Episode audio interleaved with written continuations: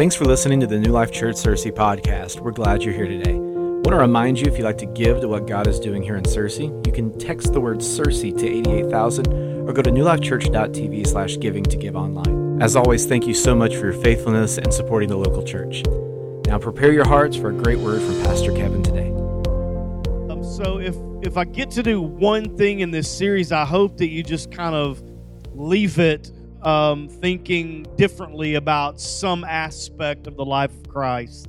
And I think if we can do that, then that's a, a win. I think sometimes as believers, especially if you've been following Christ for a while, we can have a tendency to get stuck and uh, we stay in frames of thought and we stay uh, stuck in theology and we don't know where to go and, and, and so on. And so I like a series that kind of messes with our minds a little bit. So, um, if you weren't here last week, let me recap just a little bit. This is the story of Jesus, and it's being told by Simon Peter 30 years after the resurrection.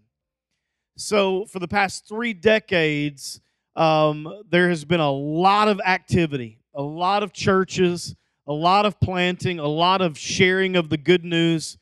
And here Simon Peter reaches this place in his life where he is asked by John Mark to basically unload his story one more time so that they can write it down. Okay, so the story of Jesus being told by Simon Peter three decades after the resurrection, dictated to and edited by his traveling companion, John Mark, which we know as Mark. And this is a story that should have never left Rome. Uh, matter of fact, uh, Peter will soon be arrested and he doesn't know it yet, but he's never leaving that city. He's going to die there. And so, this is a great opportunity that has been given them, maybe even inspired by the Spirit, for them to come together this last time for this dictation, and so that all of this can be penned. And here we are, thousands of years later, talking about it. It's, it's amazing if you stop and think about it. So, I want to pick up where we left off in Mark 1 last week this is the words of Simon Peter written by John Mark, Mark chapter 1, verse 1. He says, The beginning of the good news about Jesus the Messiah, Son of God. So he starts off immediately prefacing what this is going to be about. It's good news. This is about Jesus, the Messiah, the Son of God. Okay? And he's setting up his story. And as we said last week, if the gospel that you are bound to is not good news, then you probably have not paid attention, close attention to Simon Peter's version because it's good news for us. It's good news for the world. And so in Mark chapter 1 and verse 14, I'm just going to kind of lead you through a couple of chapters today, so I'll reference scripture often. But Mark 1 and 14, it says, Jesus went into Galilee proclaiming the good news of God. And the good news of Jesus is kind of what, what we talked about last week. What is that? What does that mean? We talked about how you and I, on the 2,000 year later end of that story, we tend to identify it as well, it's the life, the death, the burial, and the resurrection of Jesus Christ. But in chronological order, when you think about the message of Jesus kind of being slowly unveiled, he didn't just come on, on the scene and say, This is what's going to happen with me. No, he started to minister to people, and the whole uh, preface of, of his message, the whole apex, rather, was that he's got good news, and that is that the kingdom of God is near. And so he says that in verse 15. He says, The time has come, the kingdom of God is near, and this meant something to, to them, okay, because it meant God's kingship, God's authority, things that they had perceived to be so far away was now going to be brought near to them. Was an exciting message. The appropriate response then he gives us in the next verse, and he says, So repent and believe the good news. Now, again, when you and I hear the word repent, a lot of times with our Western ears, we tend to think of, you know, stop sinning, uh, knock it off kind of thing. But it actually, the word there is also included, the, the definition is to just change direction. And so Jesus was saying, hey, you've been going this way for a long time. Why don't you consider the way I am going to lead you? I'm about to change things completely. I'm going to do something new. Repent toward that. Change direction toward that and believe. So, things that I'm going to share with you, believe them. Be all in. Open your heart to them. Open your mind to them. Open your thinking to them. Take a look at your worldview and consider it through this message of good news. So, he says that should be our response to repent or change direction and believe in the good news that God is near. Right? And so that's where we ended last week. And basically, that was Jesus introducing a new way of living rather than a new way of dying. And keep in mind that theology up to that point was primarily focused upon eternity. We did everything we could and we crossed every T and we dotted every I for the main purpose of having a great eternity. Jesus is going to come in and start to say things like, I've come that you might have life and have it more abundantly. And he's going to change people's lives. He's going to he's going to put a personal touch to them. He's going to have dinner with them. He's going to talk to them. He's going to interrupt the life of sinners. He's going to call people down from trees. Zacchaeus, get down here. He's going to go home with folks. He's going to break bread. He's going to reveal heaven. He's going to heal people and change people's lives. Why? Because he wants their life right now on this side of heaven to be good. And that's good news. And it's still good news for you and, and I today. And some of you might be here and you're still trying to cross T's and dot I's and jump through hoops and do everything that you think religion demands of you so that eternity can be great. And I'll, I'll address just a little bit of that in just a moment. But I think we got to rest for a, a second, catch our breath, rest, and know that God is good and that God is being brought near. And that was the message of Jesus. And that's why it was good. Okay? So, what was the community's reaction to this? Let's take a small peek. Mark chapter 1, verse 22. The people were amazed at his teaching, it said. Because he taught them as someone who had authority, not as teachers of law. Okay? So, meaning he wasn't just teaching law, but he's coming as an authoritarian on that law, as if he knows what's behind it. He's giving revelation of motives behind law that even has been misinterpreted. So they're amazed at him. Like, man, you, you talk different. You speak about heaven differently. Eternity, the life we're in is all different. This is just, and they were amazed at him. Now, it goes on six verses later in verse 28 and says, And news about him spread quickly over the whole region of Galilee. Now, I showed you this map last week, and basically it was um, the river valley, the Jordan river, river Valley, and in the south you've got the Dead Sea, and in the north side you've got the Sea of Galilee, and Nazareth there um, to the west where Jesus grew up. And all along the Sea of Galilee there are these little fishing communities, and this is where he called uh, Peter, James, John, and Andrew uh, to him was as he just kind of made his way through this Galilean region, and this is news has spread, and this whole Galilean region is on fire with his teaching. They want to know more, they want to hear more, and the crowds are pressing in. As a matter of fact, the word crowd is mentioned in every chapter in Mark except for two. I mean, they are dealing with crowds. The church is exploding. I mean, they're moving messages to hillsides to accommodate people. And so uh, the, this whole message has caught fire. The big point there is Jesus was being well received. Now, what I'm about to say is very important, and I want you to keep in mind that the world in that time had some similarity to the world in which you and I are currently living. Meaning this there was a lot of religious faction, and there was a lot of religious diversity. It's a lot of different belief systems. Okay, now, now very much different than what we would now call denominations because these were very, very separate.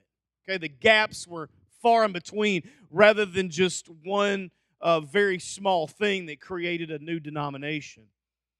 Let me give you an example. There was a pagan view where idolatry had set in, just a very paganistic mindset, worship anything and everything. There was the Roman view, which is very centered upon control, violence, dominance, immorality. There was the Jewish view, and there was also a Greek view. And all of these people were coexisting, living very closely together, influencing each other. And in some communities, it was very difficult to even walk in and get a temperature of what people believed because they had so influenced each other, it was almost like a hybrid type of belief system going on. But Jesus was now going to be introducing a storyline that would disrupt the peace of all of them. So his teaching is going to confront pagans and disrupt the Romans and the Jews. He is going to disrupt people, and you and I know how it turns out to the point where they want to kill him. So he becomes so popular and so life changing. And they don't have a context for him. They don't know what to do with him. So much so that it's like if we would just kill him, this would solve all of it. I mean, we don't we don't have time to sit around in small rooms and try to debate this guy. He's so much smarter than we are, and he's quick and he's got authority. There's something special about this guy. And if we don't deal with him, he's going to turn the whole thing upside down. This is what's, what's happening, okay? So, I want to talk about three paradigm shifting narratives that Jesus started. And I think that these things still can be applicable to the 21st century postmodern church that you and I are in.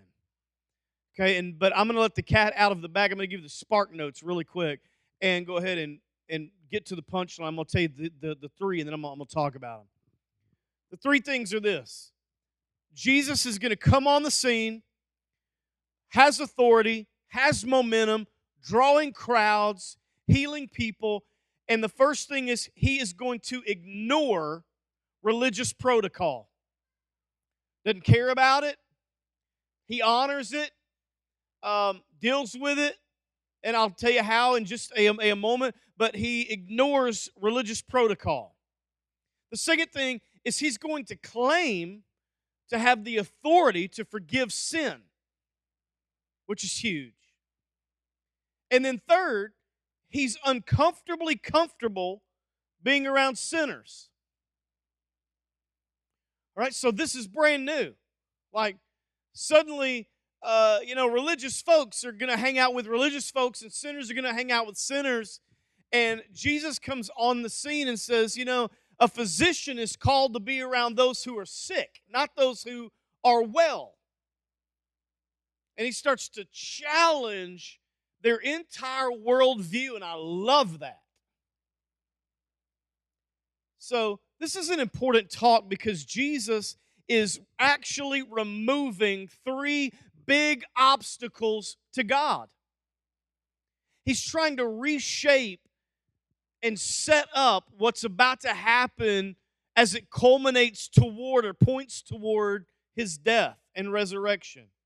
Unfortunately, a few centuries later, the church decides we should bring those obstacles back.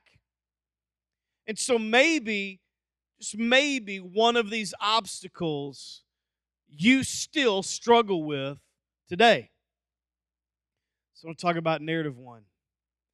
ignoring religious protocol. We talked a little bit about this last week. Man, it's so easy for us to become religious over being just a follower of Jesus. It, it is in us to identify with a group, to say, well, I've, I've got to be called this or to be called that. It's funny, and I, I, you guys know I pull no punches when it comes to this, but it, it's always amazed me how o- over the years, you know, I've asked people, "Are you a Christian?" And they'll say, "Well, I, I'm I'm a Baptist," and I'll say, "Well, that, that's kind, that's kind of what I meant." Are you a Christian? Well, I'm a, I'm a Methodist. Are you a Christian? Well, I'm a Pentecostal. Are you a Christian? Well, I'm I'm this or that. And it's in us to say this is the group I'm in. It's like if I can tell you the group I'm in, then it answers the next two or three questions for you. And for whatever reason, we love, and I think part of it is, is our desire to compartmentalize. We love being in, in the box because the box is comfortable. And if we get scared, we just close the lid and weather the storm. It's like it's not enough for us to just say, I'm following Christ the best that I can. What are you doing? Okay, great. Then we're on this journey together. But it's like, okay, if I'm Baptist and you're Methodist, then I guess you're going to heaven one way and I'm going the other. You know, I'm going to go in on the east side, you're going to go in on the west side. We probably won't even hang out in heaven. You know, you're lucky you're even going.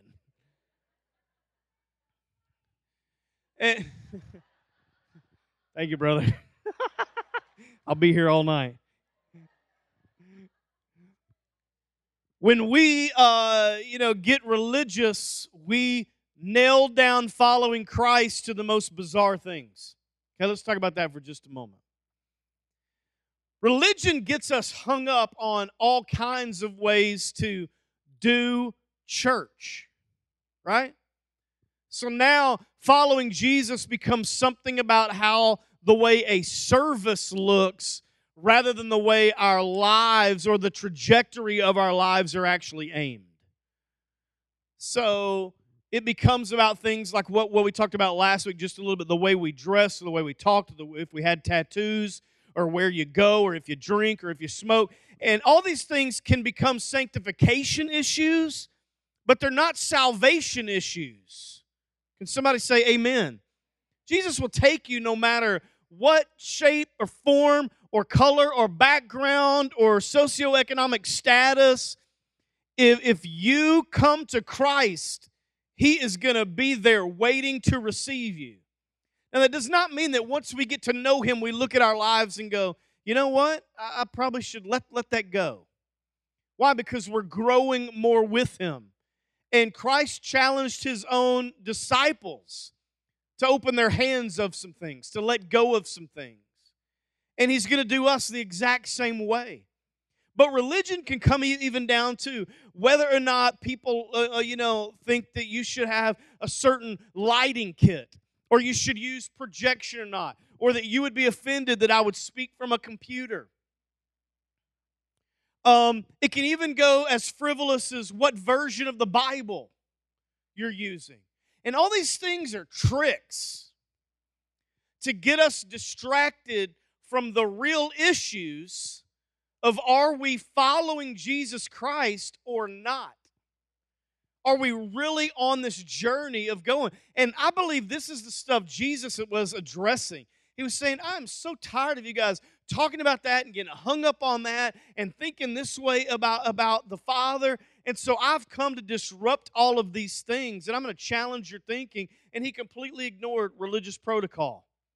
Now, some people, and we've known them, and maybe we've been them at some point, but they walk away from the church having said something like, if the church is going to be petty or police me or punish me, I don't even want to follow anyway. If it's going to get this petty or you're going to be standing over my shoulder, or you're going to be filtering my Facebook posts, or you're going to be doing this, or you're going to be doing that. I don't even want to be with, with you because you're punishing me, etc. And if that's you, listen, Pete, Peter would say this hang with me because you're not going to believe what Jesus does next. And so in Mark chapter 1 and verse 40, keep in mind we're talking about him going against religious protocol. It says a man with leprosy came to him.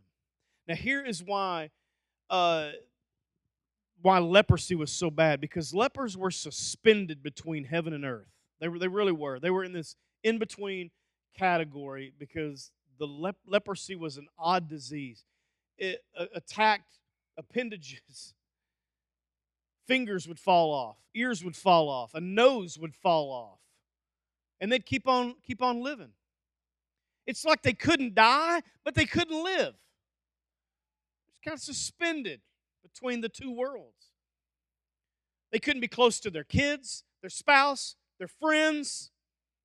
So they watched from a distance the lives of other people from afar and never had the hope of having any kind of life, no purpose, no fulfillment, and no friendships other than other people that, that, that were similar to them. And in Mark chapter 1 and verse 40, so it says, A man with leprosy came to him and begged him on his knees. And watch this statement if you are willing, you can make me clean. If you're willing. Side sermon, let me tell you why this is strong faith. Because strong faith is this it's being confident that Jesus can while being hopeful that Jesus will. It's being confident Jesus can while being hopeful that Jesus will. Now watch this, Mark 141, religious protocol, that's what, that's what we're talking about.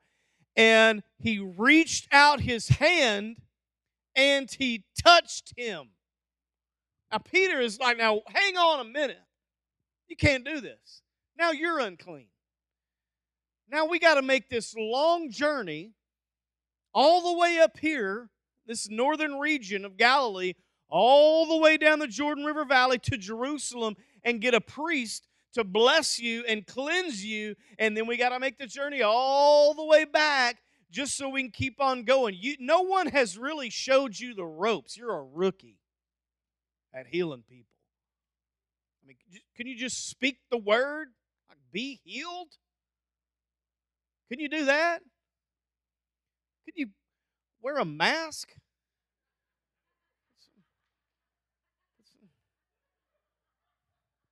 Six feet apart from the lepers? Maybe that's what we are today a colony of lepers.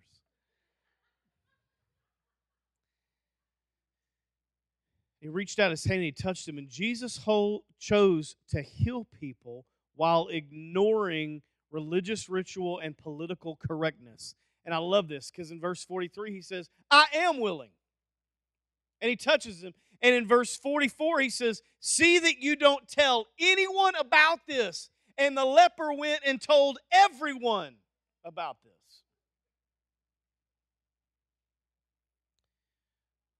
And he says this, Mark 144, now go show yourself to the priest and offer for your cleansing what Moses commanded. Don't, don't miss this. Jesus sent the, he, the healed man to do what was commanded of him through Mosaic law in Leviticus chapter 5 but he does not go himself. He says, You go and do it. Keep your reputation intact. I'm not worried about me. You go do what right now is culturally proper, and I'm going to do what I want to do. So you go do it. Jesus is adamantly communicating two things. Number one, he was the Son of God, and number two, something new is about to go down. That's what he wants the crowd to know. He wants everyone to know I'm not going to Jerusalem. I'm not going to the temple. I'm not going to be cleansed. He is. I'm not. Why? Because I'm the Son of God. Now, regardless of the anti religious healing, people were on board with it. And this is even more surprising. In verse 45, it says, Yet the people still came to him from everywhere. And it even prefaces that by saying Jesus could no longer openly enter a town. What does that mean? He was a celebrity. He can't just walk into town anymore without the crowds pressing him. And you guys know some of these stories. One time they are pressing him so much, he gets into a boat and pushes out into the water so they can't follow him. And he teaches them from there. Crowds are everywhere pressing on him. The second narrative is this He's got the authority to forgive sin. And some in the church today still struggle with this, with Jesus actually forgiving sin. Now, here's, here's the problem some of you have it's not that it's somebody else's sin, it's that it's your sin.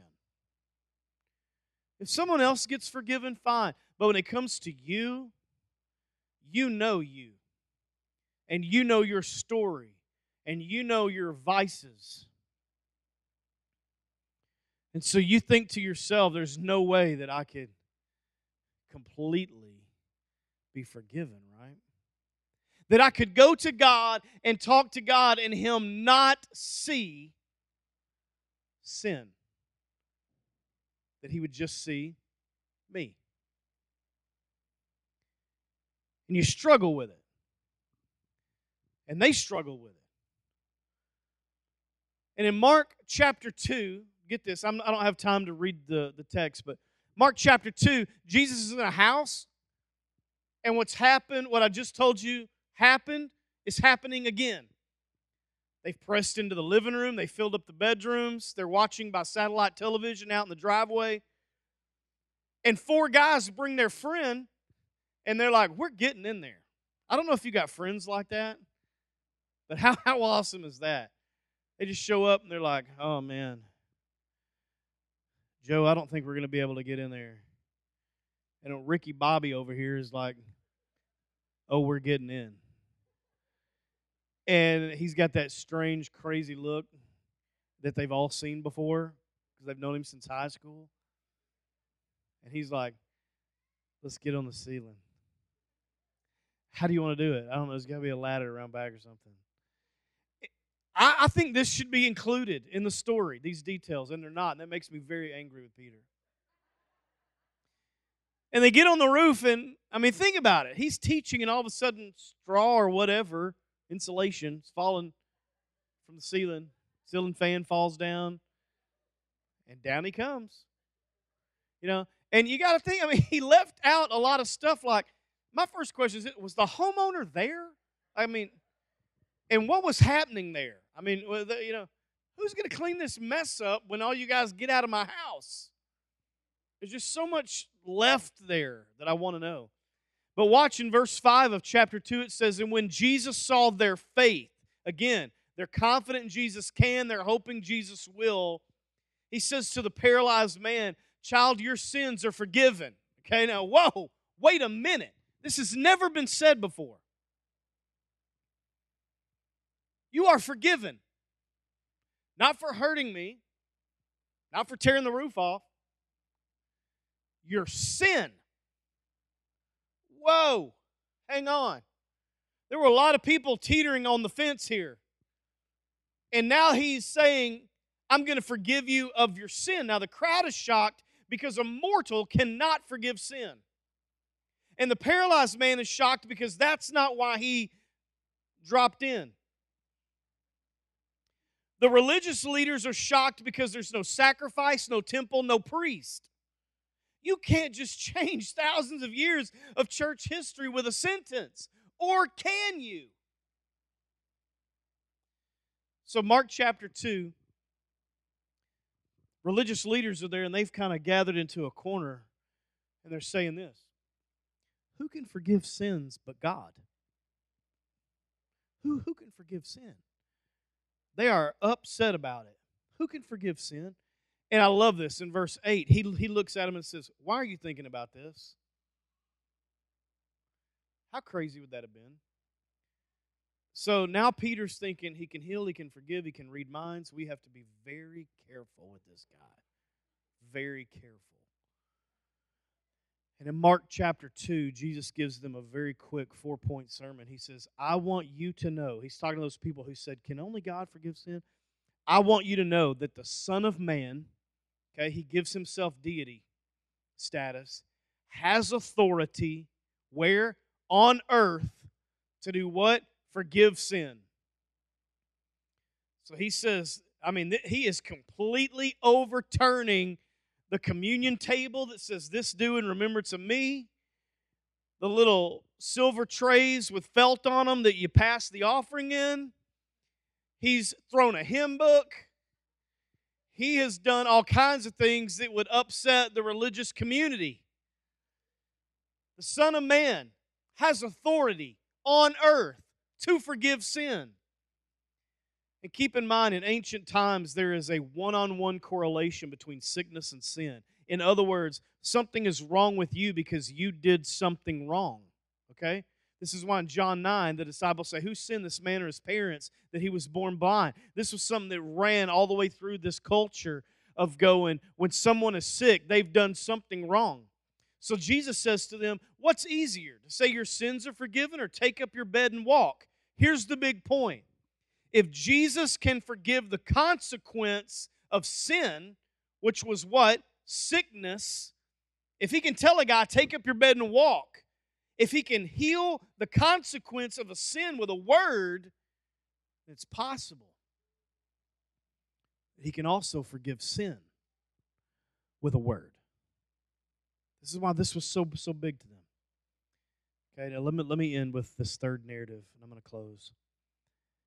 He was so comfortable being being around sinners. And all of us have had that moment where you look at someone else and you think, "Man, I should step up my game if I plan to follow Christ." We see a mentor, a hero, somebody who's popular, and we we look at, at their life or we follow them on Instagram and that's all we see and we're impressed by them and amazed by them. We think that's their real life and we go, "Man, I got to step it up." so that I can follow Jesus better. Let me help you with this struggle. In Mark chapter 2, verse 14, it says, As he was walking along, he saw Levi, the son of Alphaeus, sitting at a tax collector's booth. This guy was a tax collector. I don't have time to get into why they hated him. But I imagine you've got a pretty good idea. Now, Levi is who we, we call Matthew. Okay, but Levi for the sake of, of the text. He's sitting at a tax collector's booth, and Jesus says to him, Follow me. Okay, now I, I think this was a problem because so far you've got the Fab Five. I mean, you got Jesus, you got Peter, James, John, and Andrew. And I think Peter is like, Jesus, what just happened? We had a good thing going. We had a great small group. Okay? Um, I like them. They like me. They are just like me. We've grown up around the same area. We do the same things. Our parents know each other. Why can't it just be us? Why you got to invite the tax collector? And maybe this was a test for Peter, right? I mean, Levi has already lost his reputation. No one likes him. Surely he's not going to give up his bankroll, too. And I love this. In verse 14, it says, and Levi got up and followed him. Peter has got to be going, You've got to be kidding me right now. Now it's the six of us. Now we need a suburban and not.